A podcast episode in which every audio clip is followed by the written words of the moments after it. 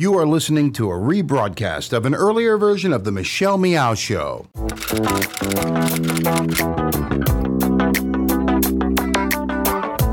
should wait to come out, that you should uh, try to gain rank or status before you do that. That's a bunch of bull. It's a new day in the music industry, and I can reach my fans. We're getting there. I've caused harm to the political agenda, and which I'm actually happy for. I would say probably the best message to them is that they're on the wrong side of history. Whether you're lesbian, gay, bi, transgender, or whatever, love is love. Shout it out to the world. The Michelle Meow Show. Your A through Z covering the LGBT, LMNOP, and everyone in between show. And now here's your host, Michelle Meow. Hello, hello, hello, hello. Welcome to the program. I'm Michelle Meow, your host. Jax, our producer, is in studio doing magical things, acting like a DJ or something. Wicca wicca. That's right. Hey, it's hashtag uh, TBT or Throwback Thursday. Do you do you do any of that stuff? You know, I did for a little bit, and now I'm now I just feel silly doing it. Now you're 22. Yeah, now I'm an adult. I'm 33 and I shared a throwback. No, Thursday no, it's photo. good. I no, um, I did realize though it was like kind of sad because n- with this whole like digital life, you take photos uh from your phone, and so if you switch phones and stuff, if you're someone like me that's super lazy and doesn't properly store the photos, and the photos stay on the SD card on the phone that you were using, well, if you don't transfer them anywhere, you lose the photos. So I think there's like about 12 years of my life that I'm missing because SD card. they're sitting in some old Nokia somewhere. Yeah, that's right. Um, and other photos have just, I don't know, disappeared. But anyway, I did share a photo of myself when I was like, I think two years old. you look the same. No way. You, you could tell it's you by the expression. I should share it on Twitter for, for those who are not my friend for the world yet to see. on Facebook. But it is a cute Throwback Thursday photo. Um, I wanted to share with you before we start the show. We have a great show, by the way. We have our good friend Adam Hudson. He's coming back on the show, and uh, he's got a new article up uh, at Truth Out. So we want to we ha- we want to have an in depth discussion with him about his article, which is titled "The Real Looting from Slavery to Policing and Beyond." So very very interesting conversation today. But before we get started, I wanted to talk a little bit with you, Jax, about Bobby Jindal, the governor of Indiana. Um, so it was just reported that you know lawmakers had shot down the religious freedom bill. Um, and so, in a desperate attempt to revive this, he's issued an executive order. This is coming from the guy who changed his name from Piyush, Piyush Jindal, to Bobby after a- an episode of the Brady Bunch. Not that there's anything wrong with that. Facebook might have a problem with that, but you know, but to to to kind of paint you the right picture of this guy Bobby Jindal, um, you know, he converted to Catholicism in college for this girl that he fell in love with, and then went on to say that he performed exorcism on her to save her, and he he actually believed that he like beat the crap out of Satan for her. And it just, you know, it's like uh, And this person is an elected elected. official exactly i mean he's gone through di- several different religions and i just want to say to bobby jindal religion is not a fairy tale so your quest or your fight for religious freedom what does that even actually mean to you now you're just desperate I'd like to know what his like actual thoughts are because he's just an appeaser and he changes and picks whatever he wants because whatever he thinks is popular. i'm pretty sure his name. yeah he's doing the same thing as i am after work eating my curry drinking my red wine watching the brady bunch Bobby Jindal, everybody. All right, let's get this program started. Today's show is brought to you by Pacific Fertility Center. When life needs a little encouragement, Pacific Fertility Center will be right by your side. Visit pacificfertilitycenter.com. On the show with us, like I said earlier, Adam Hudson. He's back again, and he he he should just be a regular. Dang it, he's so great. Adam Hudson. He's a writer for Truth Out. His most recent article is titled "The Real Looting from Slavery to Policing and Beyond." Adam, welcome to the show. Thanks, Michelle. Glad to be on. So, you know, the premise of the entire article and, and, and what we've been talking about for a really long time, right, is is uh, pointing our attention to systemic racism. It's institutionalized. It's old. It's it's what I, you know, from what I know, old or it could be people, it could be companies, it could be organizations. They do not like change. They don't want to actually give up power or to change. It's like in, it's like blood in in this whole uh, discussion about systemic racism, right? Yeah, exactly. Yeah, and I think um, in my article, I you know, as, as the title says, from slavery to policing and beyond. I think a lot, you know, uh, when it comes to um, systemic racism and particularly instances like what happened in Baltimore, um, you know, I think it's it's important to not treat these as like isolated incidents. Um, and a lot of this, you know, this goes back to slavery, um, which you know, like imported over 12 million slaves from Africa to the Western Hemisphere, including the United States. Um, and slavery was a real system. It was an economic system where, um, you know, slaves were paid less, and it, it really built the um, the modern capitalist economy that we know of today. Um, so slaves were exploited to grow cash crops like cotton and sugar, and also to produce, produce commodities that were sold in international markets for profit, which is a key component of capitalism. And there have been like other like books by academics and professors written on this topic. Um, and also like when you're mentioning about like, you know, I guess blood built in the system. One one thing I mentioned in my, my article that doesn't get mentioned enough is um, the fact that Wall Street was originally built as a slave market um, before it became the, you know, the financial institution that we know today. so, this part broke my heart. Like I couldn't read further on. Uh, I mean, because it's it's so it's so true, it's so real, it's there. But I think part of us, especially those, you know, who know that these banks have been built not necessarily for us, for somebody else and their money, uh, but this part, talk about this part and how big banks have played into or have contributed to slavery.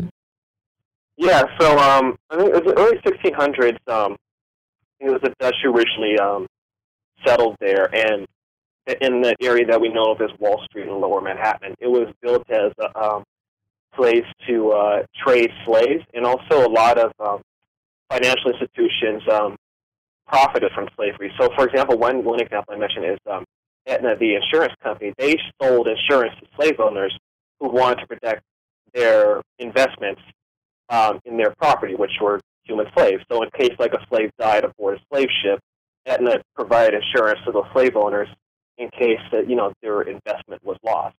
Um, and slave owners were also compensated, you know, like for losing their property, which were human beings. And banks like uh, like pre- predecessor banks to um, what we know of as today as Wachovia and uh, J.P. Morgan Chase, um, they gave they gave loans to slave owners and accepted slaves as collateral. So, um, like I was saying, like slavery was more than just like you know people working in the field. It was an actual real system, a real economy. And so there are a lot of people who, who profited from it. And it built this economic system that we know of today. So this, this economy that we know today in the United States wouldn't exist without um, without slavery. And I think that's something to think about, like about how deeply entrenched this system is, and wh- how it's why it's so um, difficult to dislodge. Because from its very get go, um, there are people who profited from it. So it was more than just like, you know, whites hating blacks. There was a real like economic and social and political interest in keeping that system in place. Exactly. And and if we were to fast forward to today, I mean the exploitation has not stopped, obviously. Um, it's just changed to something else. It's not necessarily a, an institution that is using slavery or human beings and the idea of slavery as you know financial gains, but that exploitation has now uh, become something else. What is that? Yeah, so um, it, it's become it's it's I think with slavery, it was kind of easy to pinpoint, like, you know, like where the oppression was, right? So with slavery, it's like the slave and the slave master, so it's easy to kind of identify, you know, who the oppressor and who the who the enemy is. With today, I think it's a little more complicated because it's it's not just like one particular enemy. um, it's a multitude of institutions that kind of come together. And so um, I think Baltimore, uh, in my piece, I wanted to focus in on it because not just because of the Freddie Gray shooting, but also because I think the city itself um, exemplifies a lot of the systemic racial inequalities that you see pretty much throughout the United States. So um, there's a lot of racial discrimination housing policy uh, in Baltimore. So um, um, black people were refused uh, mortgages from, from banks to live in certain areas. Um, and there was this practice known as redlining, where mortgages and other financial services were denied to African Americans, and uh, their neighborhoods were designated with the color red on a map on government maps mm-hmm. um, to indicate, like you know, that these are areas that you shouldn't loan to. Um, and so that played a role in like depriving black communities of wealth and economic resources to lift up their communities. So hence why you see a lot of like entrenched poverty and inequality in predominantly black and brown areas. It, a lot of it starts from like from that. And so now like with gentrification, um, you're seeing sort of like a similar process, but sort of um, you know rich people moving into big cities and kicking out um, largely predominantly black and other people of color.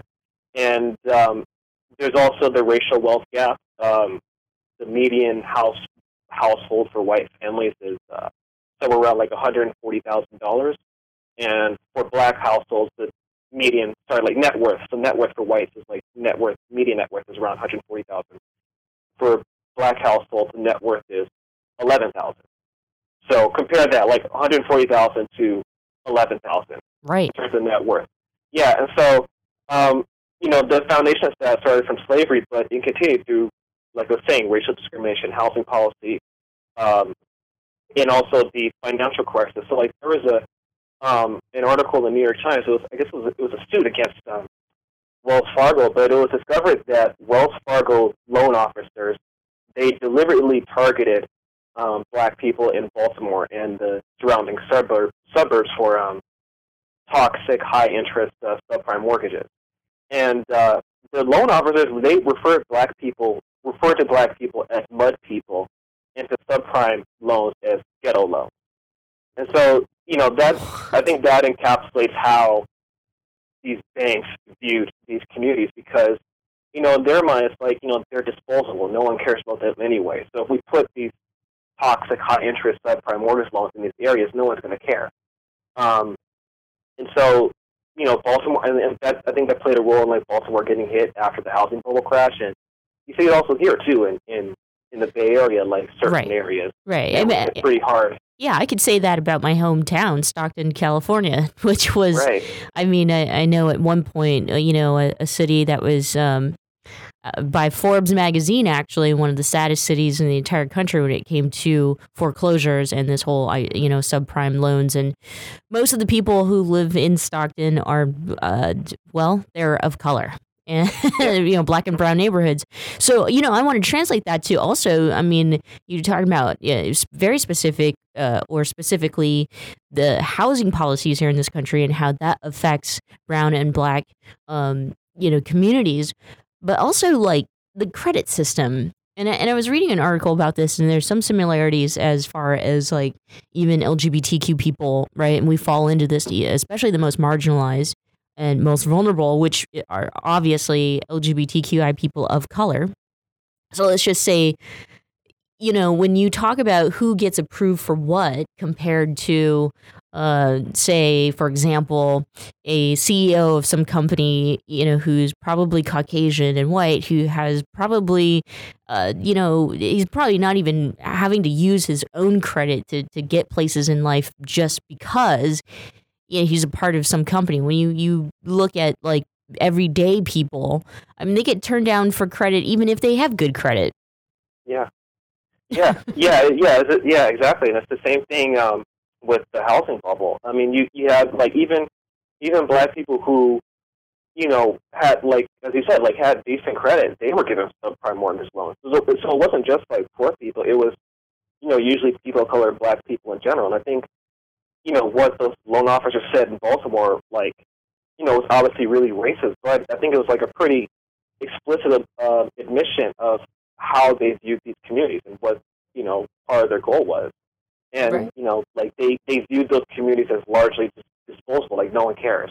Right. Um, and you know that that like I said ties back to slavery and um, how black and brown people are viewed in this country, and um, also like I mean beyond housing, it's also the uh, the prison and policing system as well. Like that's another Yes. like And I want to get Yeah. into that, but we have to take a quick break right now.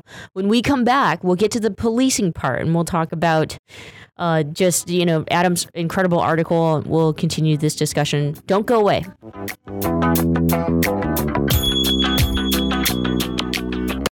Weatherford BMW is where I spend a lot of my time. I love what I do and I love the people I work with. But work's not the only thing I love. I love the everyday simple things in life, like mornings at my favorite coffee shop, taking walks with my dogs around Point Isabel, and spoiling my partner for a scenic but thrilling ride. That's the beauty of living the Bay Area dream. We're just being ourselves, living our authentic life. Live your authentic life. A special message by Weatherford BMW. Babe, I think we're ready. We're really doing this. Yeah, I'm ready for our family. So where do we start? Starting a family is a team effort, and when life needs a little encouragement, Pacific Fertility Center will be right by your side. As a unified team of the best fertility specialists, guided by the highest ethical standards, Pacific Fertility Center provides patients with compassionate fertility care. Visit pacificfertilitycenter.com. And now, back to the Michelle Meow Show. Welcome back. Thank you so much for joining us here on this little Friday. I can't believe I didn't say that earlier. Ah, it's been so busy, but it is Little Friday. It's Thursday, May 21st. Uh, I'm Michelle Meow. On the phone with us is Adam Hudson. He is a writer for Truth Out. His most recent article is titled The Real Looting From Slavery to Policing and Beyond. Um, and, and, and this is timely, right? The Your article that's coming out because the media it, it all comes down to the media and how it reports what's actually happening. I mean, I was reading an article the other day, uh, and it was touching on the um, biker gangs and how the media has been reporting that is not necessarily a, a- they don't use terms like riots.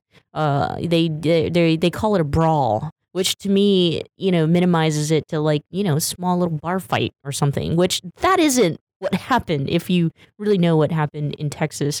So, Adam, I wanted to, you know, for the purpose of people to understand why you wrote this article, I think it also has a lot to do with, uh, you know, the majority of those who had an opinion about what happened in Baltimore when it comes to, um, you know, the the the businesses being destroyed and the the fires or the the uh, robberies or stealing or burglaries or looting in your article, um, you know, that was really small compared to what's actually happening, right? Yeah, and um, you know, and I don't want to like excuse like let's say you know small business being uh, like burned down or looted during a protest, um, but I also think like you know when you have deep systemic oppression, um, it's I think it's inevitable that uh, it's going to erupt in like chaotic anger, um, and it's it's not always going to take the most organized form. So, you know, for me, like like I said, I, I'm not saying that small businesses should get burned, but I'm saying that like having a more like these sorts of like moral judgments in situations like this, like oh my god, like it's so bad that the CVS got like looted. Um, to me, it doesn't really achieve anything because I mean, let's say we all agree that like yeah, it's bad that it got you know looted. Then what? Like what? How does that help us understand the situation that's going on? At the end of the day, it really doesn't, right? So Mm-hmm. you know, I, I think like you know when it when it comes to like I said, deep systemic oppression, um, it's it's inevitable that's going to erupt in like very kind of like volcanic and and chaotic anger. And I think the real task and the reason why I wrote this article is like, you know, rather than issue these sorts of like cliche moral judgments, um, we we we should delve delve deep into, you know, what was the, what are the, what are the roots of it, and once we understand the roots of it, how can we address it? Um, and so, yeah, that was that was the main, you know, reason why I wrote this because you know I, I was seeing a lot on like the news um, about you know them focusing on looting, and, and as you point out, like it, um, that was pretty relatively small compared to what, what else was going on in the protest. Mm-hmm. And there are other people who, like, you know, they were protecting the businesses, and afterwards they're helping cleaning up. So this whole idea like, oh, they're a bunch of just looters who are just trashing the street, like, well, you know, a little more complicated than that when you actually, like, look at what's happening on the ground. Right. And right. And and you know, when we go back and we have a full-on discussion about police brutality and the history of it in this country, I mean, a lot of people I don't know if it's just I, I don't know what happened to to us us as an Americans, but we just refuse to look deeper than what our television screen is telling us. Because like you know, just the other day I got into a cab and and uh, somewhere somehow we got on the topic and discussion of what's happening in Baltimore, and the only thing that she can contribute to that conversation was really how bad she felt for the businesses you know who the that were burned down or in it or how can they how can they do that to their own communities and it's like wait you're actually not understanding what's happening here so let's go Right. to your article and let's talk about police brutality because you do an incredible uh, job of connecting it you know back to even uh, slave economy Yeah, and um, you know, during slavery, uh, one of the main fears of slave masters were uh, slave insurrections. And I think in our, you know, when people talk about the history of slavery, that often gets left out. Where are the um, fairly constant number of slave insurrections, and the either from like armed insurrection or like smaller instances of rebellion, like let's say slaves just like someday refusing to work or something like that.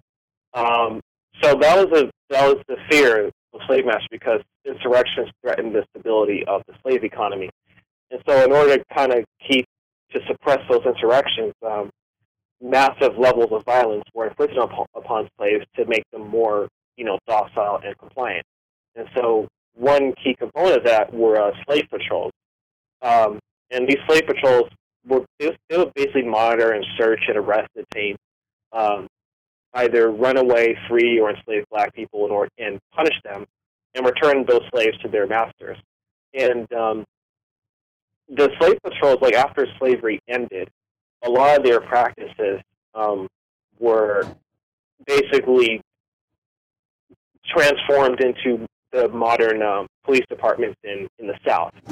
And um, even their practice of stopping and searching um, black people, slave patrols, like their practice of stopping and searching them, was actually a predecessor to uh, modern day stop and frisk. So basically, the, the slave patrol system in slavery helped birth the modern uh, modern police system that we have here in the United States. And um, in the North, where slavery, in some areas, did exist, like like Boston and, and New York City, but largely it was you know mainly contained in the South. Um, in the northern cities, uh, a lot of the, the policing was um, was largely inspired by the, Brit- the London Metropolitan Police, but their main purpose in the cities were uh, social control of so-called like dangerous people who were seen as prone to being disorderly, violent, or doing immoral behavior. And usually those were black people, uh, Native Americans, immigrants, the homeless. And another part of policing was uh, to suppress labor uprisings because, you know, in conjunction with slave insurrections, there are also labor uprisings, and particularly the increasingly urbanized uh, northern cities. And so as that happened, there was more economic inequality between, you know, the people who were very rich and the widening working class. And so there were pretty consistent labor protests and riots. And so the police were usually there to keep them in control. And so um, our whole system of policing, a lot of it has its roots in suppressing labor protests and keeping black people and black slaves um, in check. And I think this whole, um, I think it's important to keep in mind with uh, today's mass incarceration system because um, a lot of the a lot of the, the overall like function of police in the United States hasn't really changed.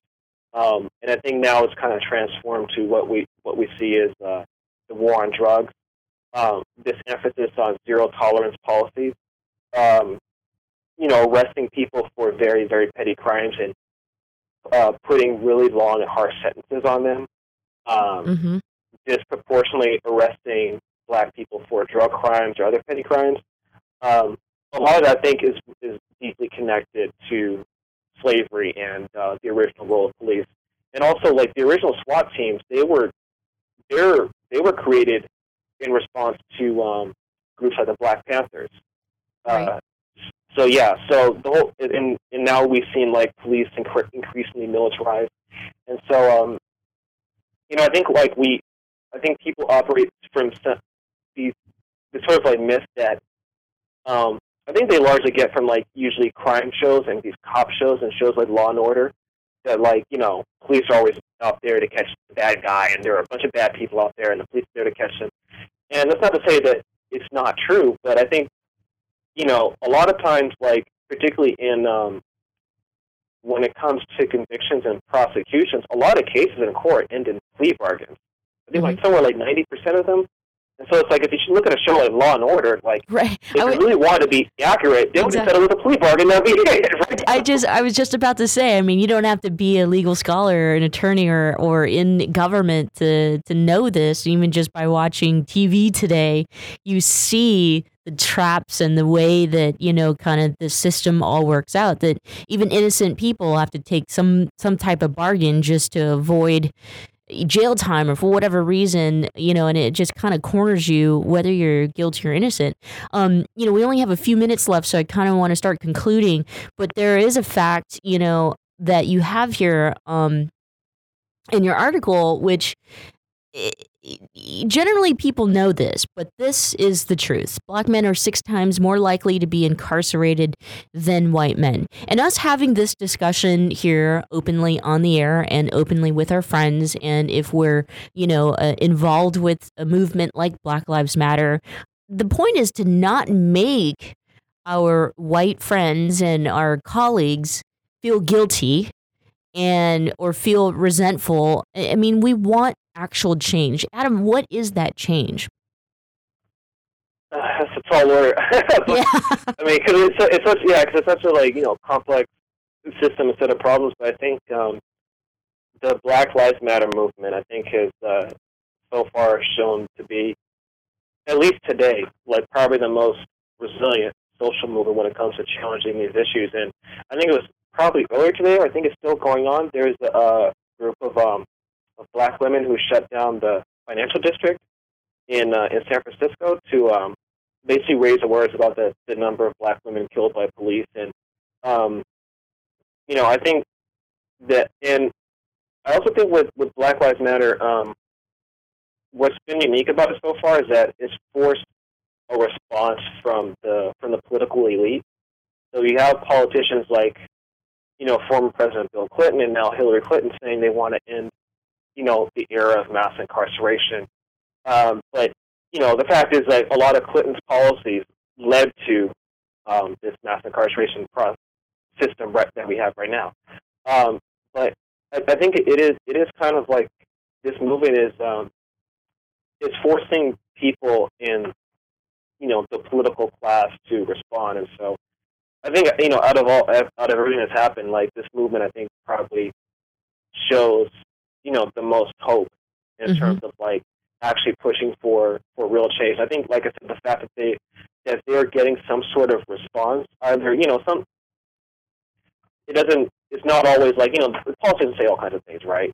Yeah. But the fact that they're paying attention, and even the prosecutor, um, Marilyn uh, Marilyn Mosby, I believe, uh, who charged the six officers um, for for killing Freddie Gray. Um, you know, she even said that that she you know she heard the protesters cry for no justice, no peace, and so I think as long as like this movement keeps going, um, I think I think it's going to be a catalyst for real change. So I think you know my my ultimate faith is usually in social movements. I think throughout history, social movements social movements have proven to be you know the main one of the main forces for driving like real systemic changes. So I think we're at a moment right now that we're witnessing one right now, and that's within the Black Lives Matter movement. I think it's the what happened in Baltimore. Um, I don't think was just a riot. I think it was part of a growing uprising that's happening in this country. And I think Right. black people and other people of color and people, you know, white people, whoever, like, I think a lot of people are getting really, really fed up with this mass incarceration system and the police keep kill the, the fact that police keep killing people every day with, with no accountability. So, yeah, people reach a tipping point, and I think it's it's now is the time for like this country has to get really, really serious about changing the way um, changing the way it, it, it runs itself. Adam, thank you so much for joining us today, and thank you for that incredible article. Thank you, Michelle. Thanks for having me. Adam Hudson, he's a writer for Truthout, and you can check out his article there at Truthout, or I should say truth slash out.org. Uh, and the title of the article, uh, as I said before, it's, it's awesome. It's The Real Looting from Slavery to Policing and Beyond. You can follow Adam on Twitter at Adam Hudson5. The Michelle Meow Show continues right after this. Don't go away.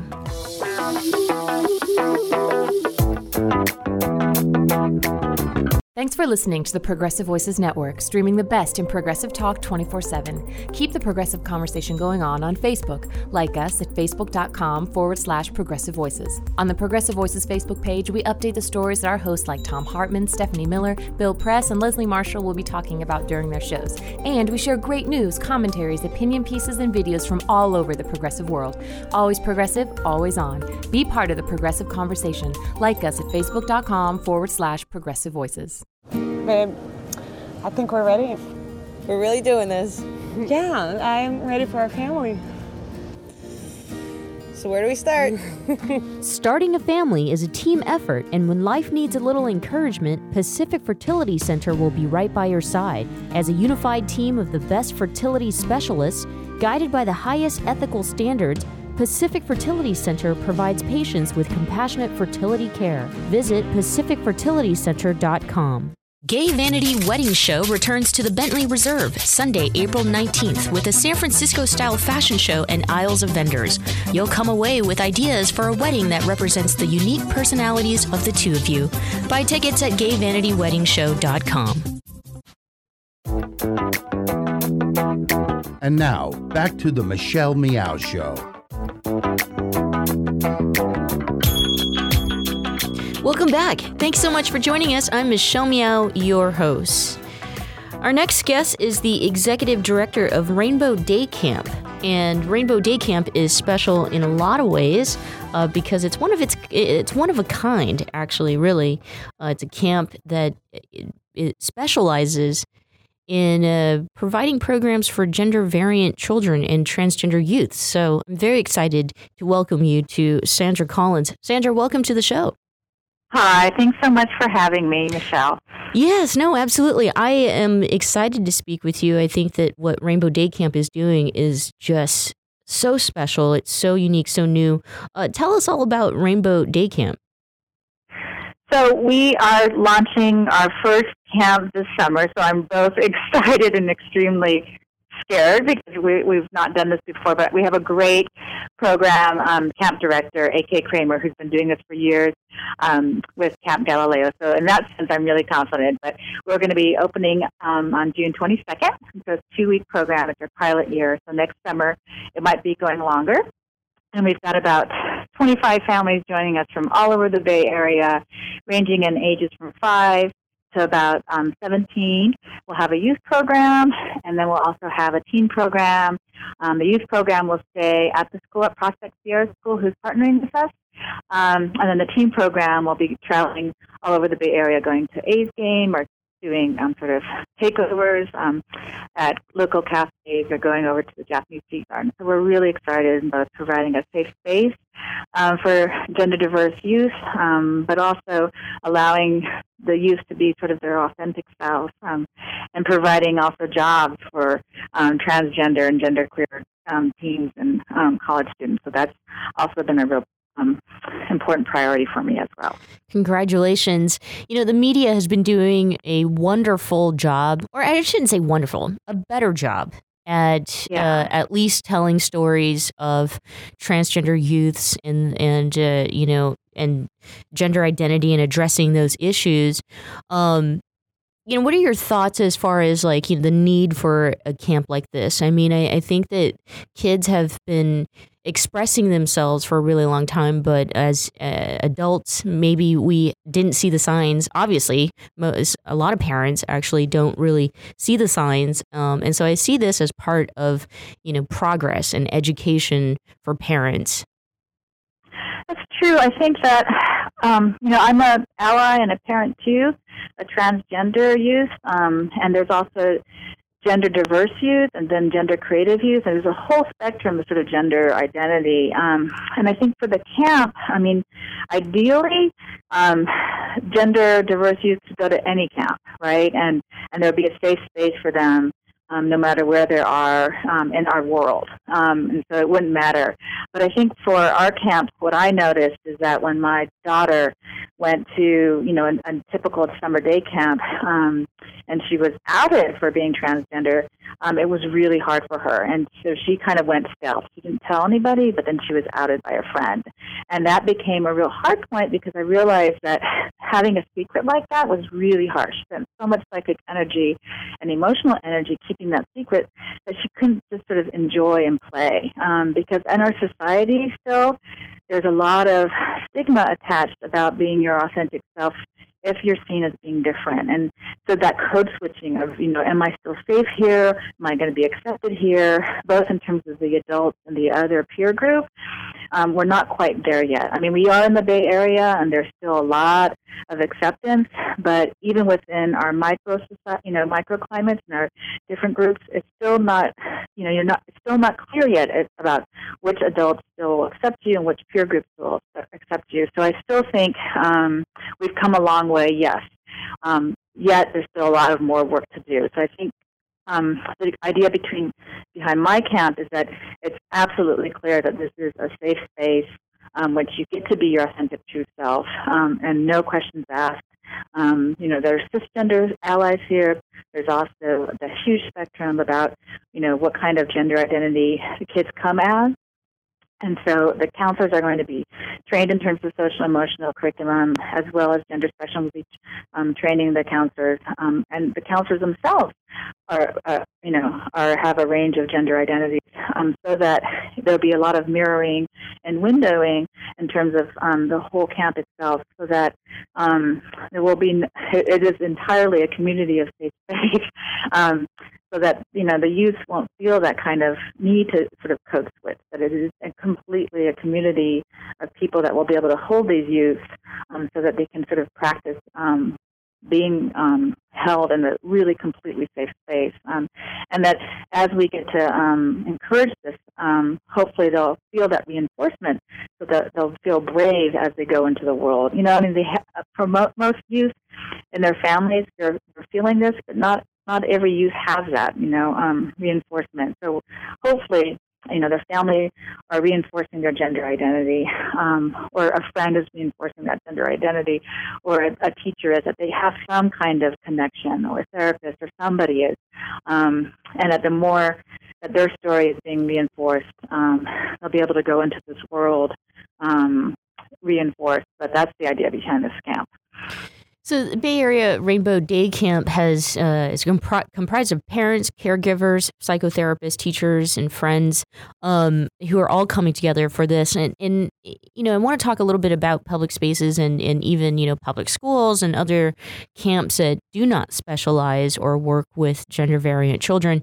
Uh, you know, how is it different. Uh, obviously, there are no policies, or I, I, see very little education in public spaces that offer, uh, you know, children to learn about the differences in each other. Um, but I'm wondering, you know, specifically as far as like the day camp, I'm sure of it that you've got special programs, um, or is there, you know, class that uh, kids go through that they can learn, you know, that it's okay to be their authentic selves.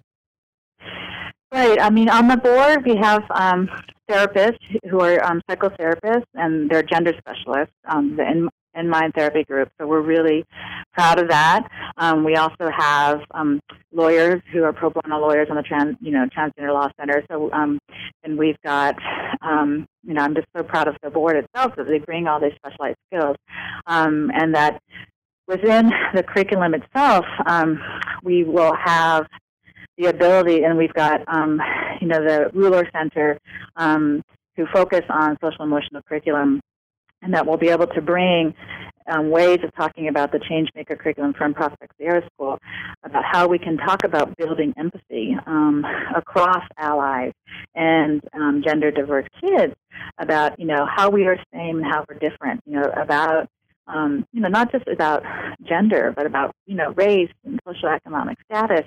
And it's about how we build a community, um, both within the camp, but about our larger, you know, community outside of the camp. And we start from there about what does it mean to be in this world um, as fellow human beings. And so what's going to make the camp unique is starting from there about um, um, you know i mean it's going to be a fun camp. It's not going to be we don't want it to be heavy in that sense um, right. because you know for the sense of the camp is that we want to bring you know a safe space a fun space it's a summer day camp in which these kids already have carry this um, the sense of being, you know, different, but we want them to be fun. But we also want to give them some real sense of resilience and um, uh, the ability to deal with mistreatment. Um, so, you know, we'll get we'll be able to break down these explicit lessons um, implicitly and explicitly.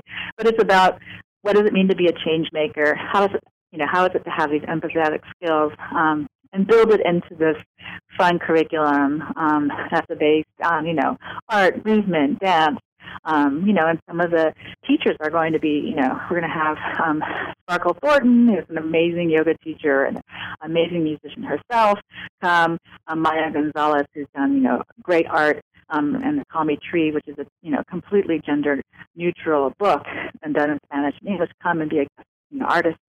Um, so it's going to be a fun camp, but we'll have these you know um, age appropriate lessons woven in um, to it uh, the camp about you know what does it mean to be an empathetic change maker, um, so that hopefully by the end of the week students will feel um, empowered and resilient um, to stand up for themselves um, in a way that's based on compassion and empathy.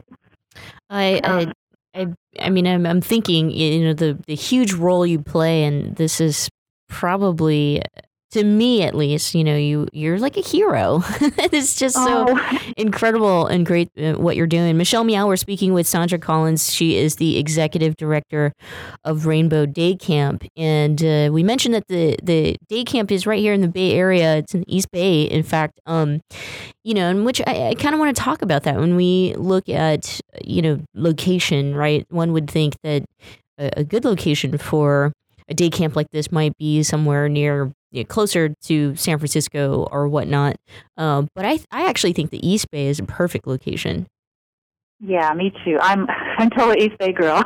yeah, I I mean, well, yeah, and it's like, uh, and and we know that you know there are the many families on the the east side of that bridge, um, but uh, also very diverse families. So I'm guessing you know the the day camp probably sees an incredible you know uh, range of all kinds of families, right?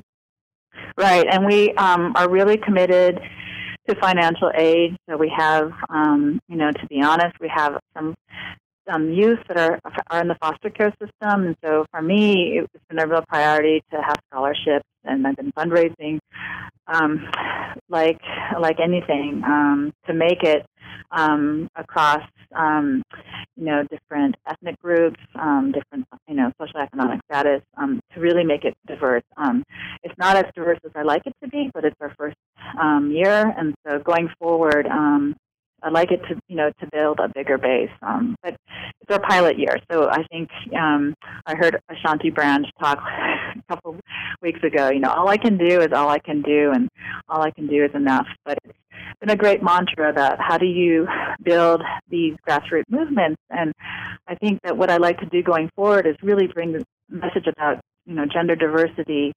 Um, you know, not just benefiting, you know, gender diverse kids and transgender kids, but all children. But the more that we can sort of loosen up these boxes about um, gender for all children back into the community, right? So that children who are on the spectrum, that, you know, it's not just about um, you know, these hyper masculine and hyper feminine boxes, that there are kids who want to be able to express themselves all along the gender spectrum. Um, because I know that there are boys who feel, you know, on the masculine side, who want to be more emotional, but feel like we have to be sort Mm. of tough, you know, um, sporty boys, but, but they don't necessarily want to express themselves that way.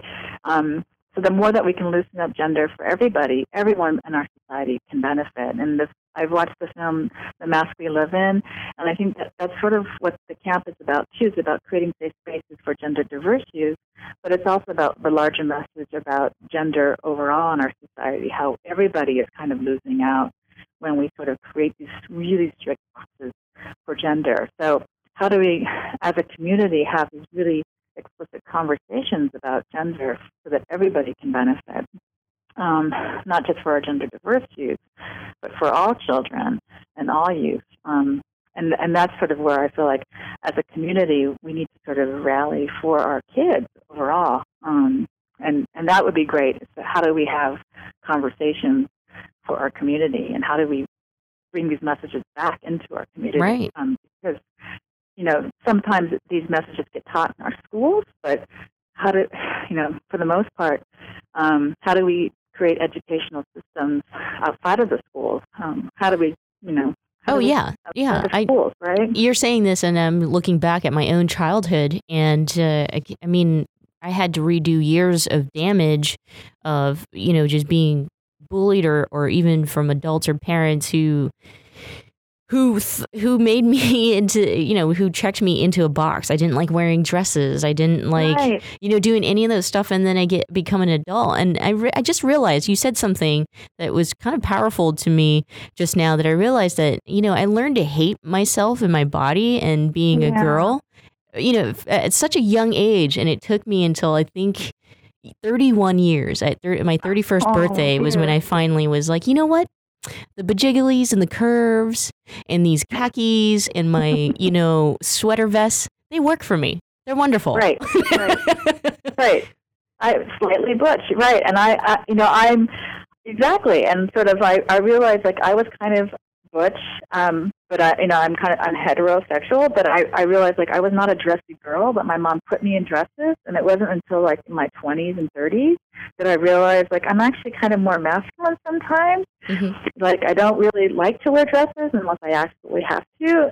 you know, Right. right. Like, where do we learn how to educate ourselves around gender and identity and expression and sexual orientation once we leave college, right? And um, as in terms of how do we do civic education, um, and that's kind of the next step for me is about how do we bring these messages back to the community um, in terms of other adults who have influence on children, um, because that's you know those people who are influencing um, our youth lives. That's the next step because they're really powerful. Um, because the children know who they are and they're perfect just the way they are. Mhm. That's such a huge influence on these children's lives.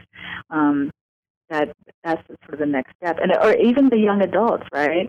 Um, you don't want to hate yourself, but you have that. You know what I mean? So it's like, how do you come into your own self love and self care in a way that shouldn't be damaging? Um, Yeah, I told my mom the other day, it was like, you know, as a young teenager, she told me that I gave her a hard time, you know, as a female teenager.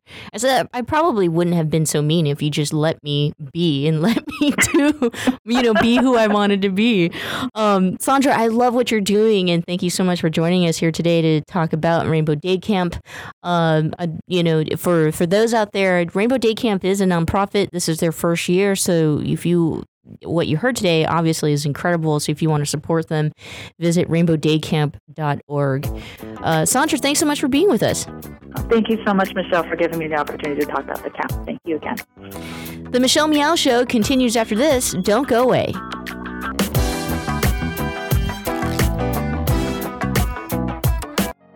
Thanks for listening to the Progressive Voices Network, streaming the best in progressive talk 24 7. Keep the progressive conversation going on by joining our community. Each week, we send out an email that covers important things taking place in the Progressive Voices Network and throughout the progressive world. Be the first to know of upcoming shows, schedule changes, exclusive programming, and more. Simply go to progressivevoices.com and sign up for our mailing list. It's that easy. ProgressiveVoices.com. Thanks for listening, and thanks for joining the Progressive Voices community. Babe, I think we're ready. We're really doing this. Yeah, I'm ready for our family. So where do we start?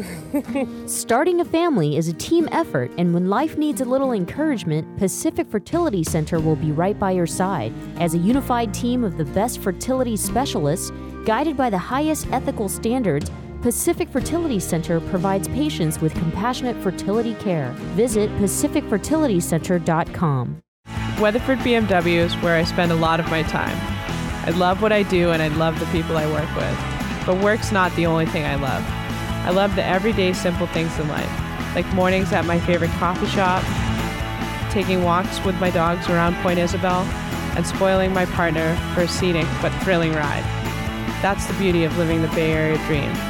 We're just being ourselves, living our authentic life. Live your authentic life. A special message by Weatherford BMW. And now, back to the Michelle Meow Show.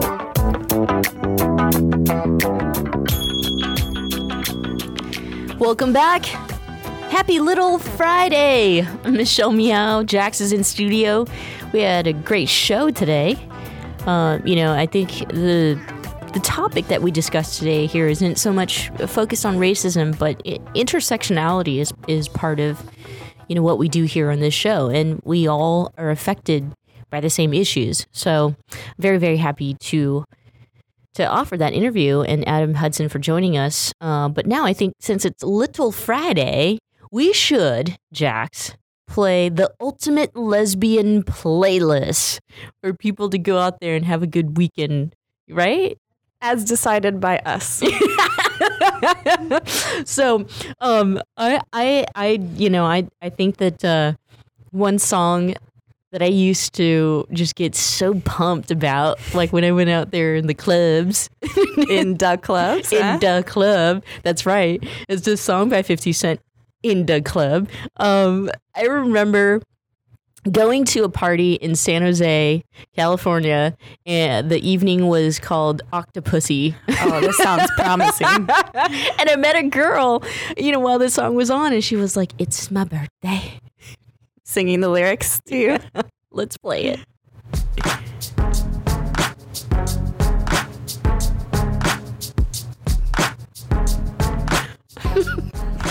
You You're like just excited listening. Yeah. I just feel like we're gonna go. You know, I've to the never club. seen this music video. it's as bad as I hoped it would be. Wait, where's where, Where's the lyrics? Where's the lyrics? There you go. There he is. I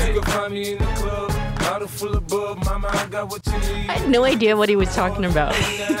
Everyone's just singing along with the worst lyrics ever. Yeah. All I said while I was on the dance floor with her, because I said, I don't know how to dance, I was like, It's your birthday. It's your birthday. It's your birthday. Just stating facts. All right. Um, another song actually that used to get uh, my friends and I a bunch of, I mean, lesbians. who would seriously stuff ourselves in this like 1980 something Bronco. Uh, yeah, Oh, super wow. lesbian, Lesbian mobile. Yeah, exactly. Um, and and you know, this song made us just. I loved it because I was the shortest of all the chicks that I was hanging out with. So when this song came on, I would get in the middle of them, and it was like six milkshakes or six breasts. Breastises. Breasts. Plural. Slap in my face. My uh, what? What? What? This is your real TBT, not that baby photo.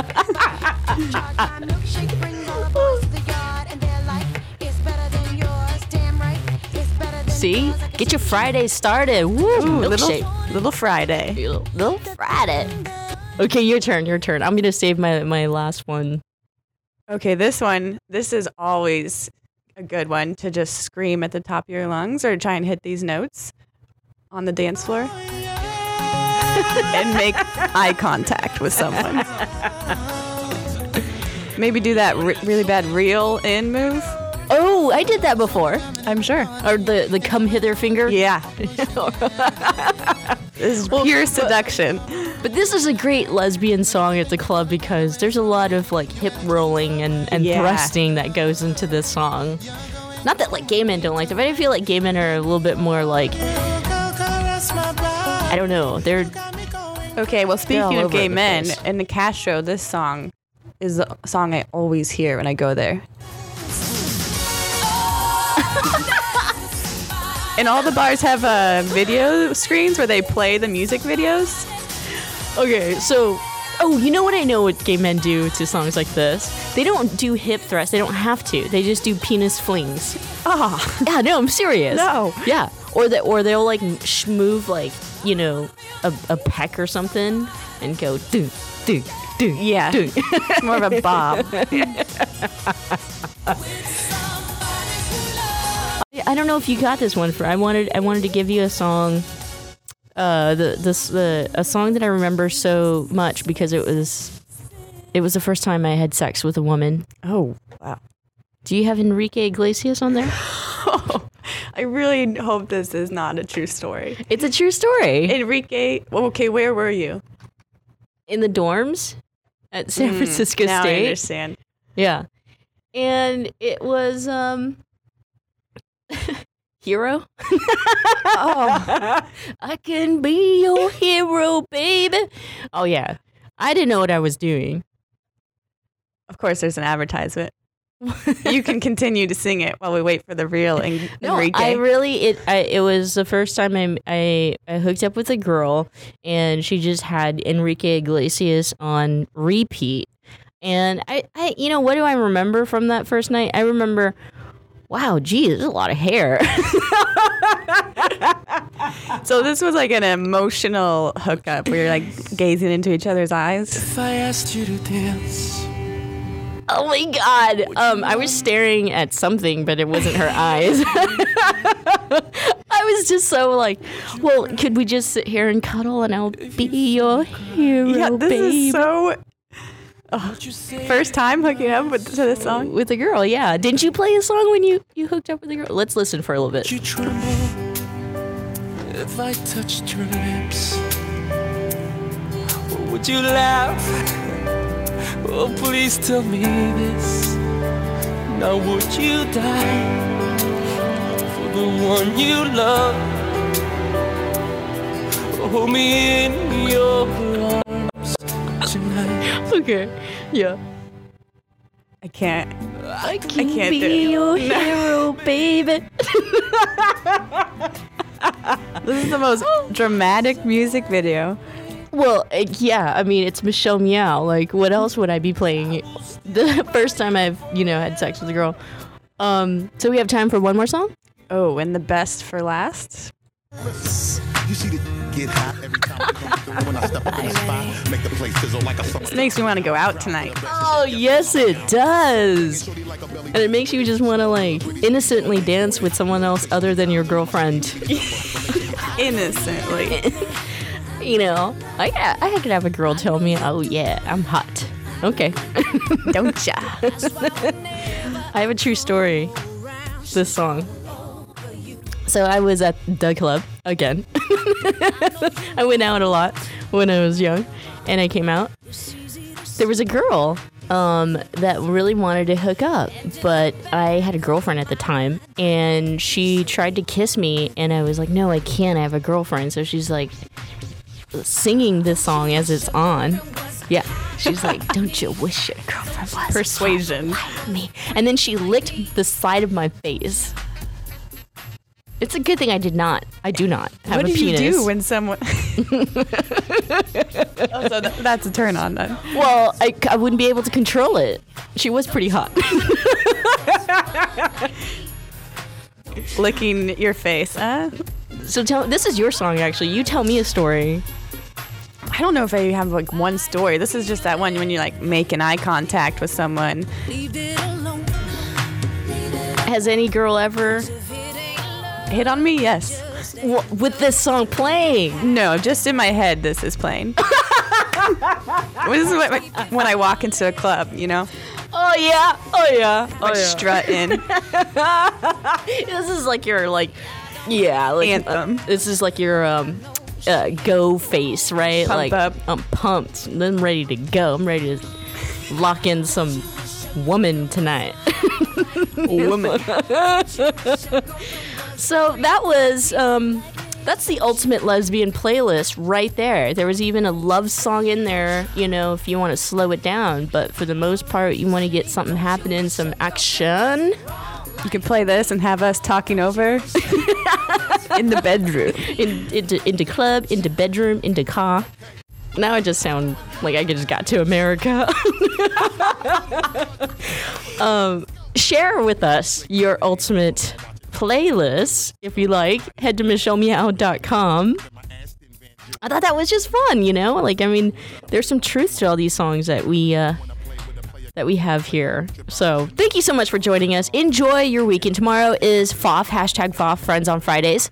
Uh, I'd like to give thanks to Adam Hudson, who joined us today, and of course, our sponsor, Pacific Fertility Center. I will see you next week, Monday, for an Alan Turing special. So you don't want to miss that. See you then, guys.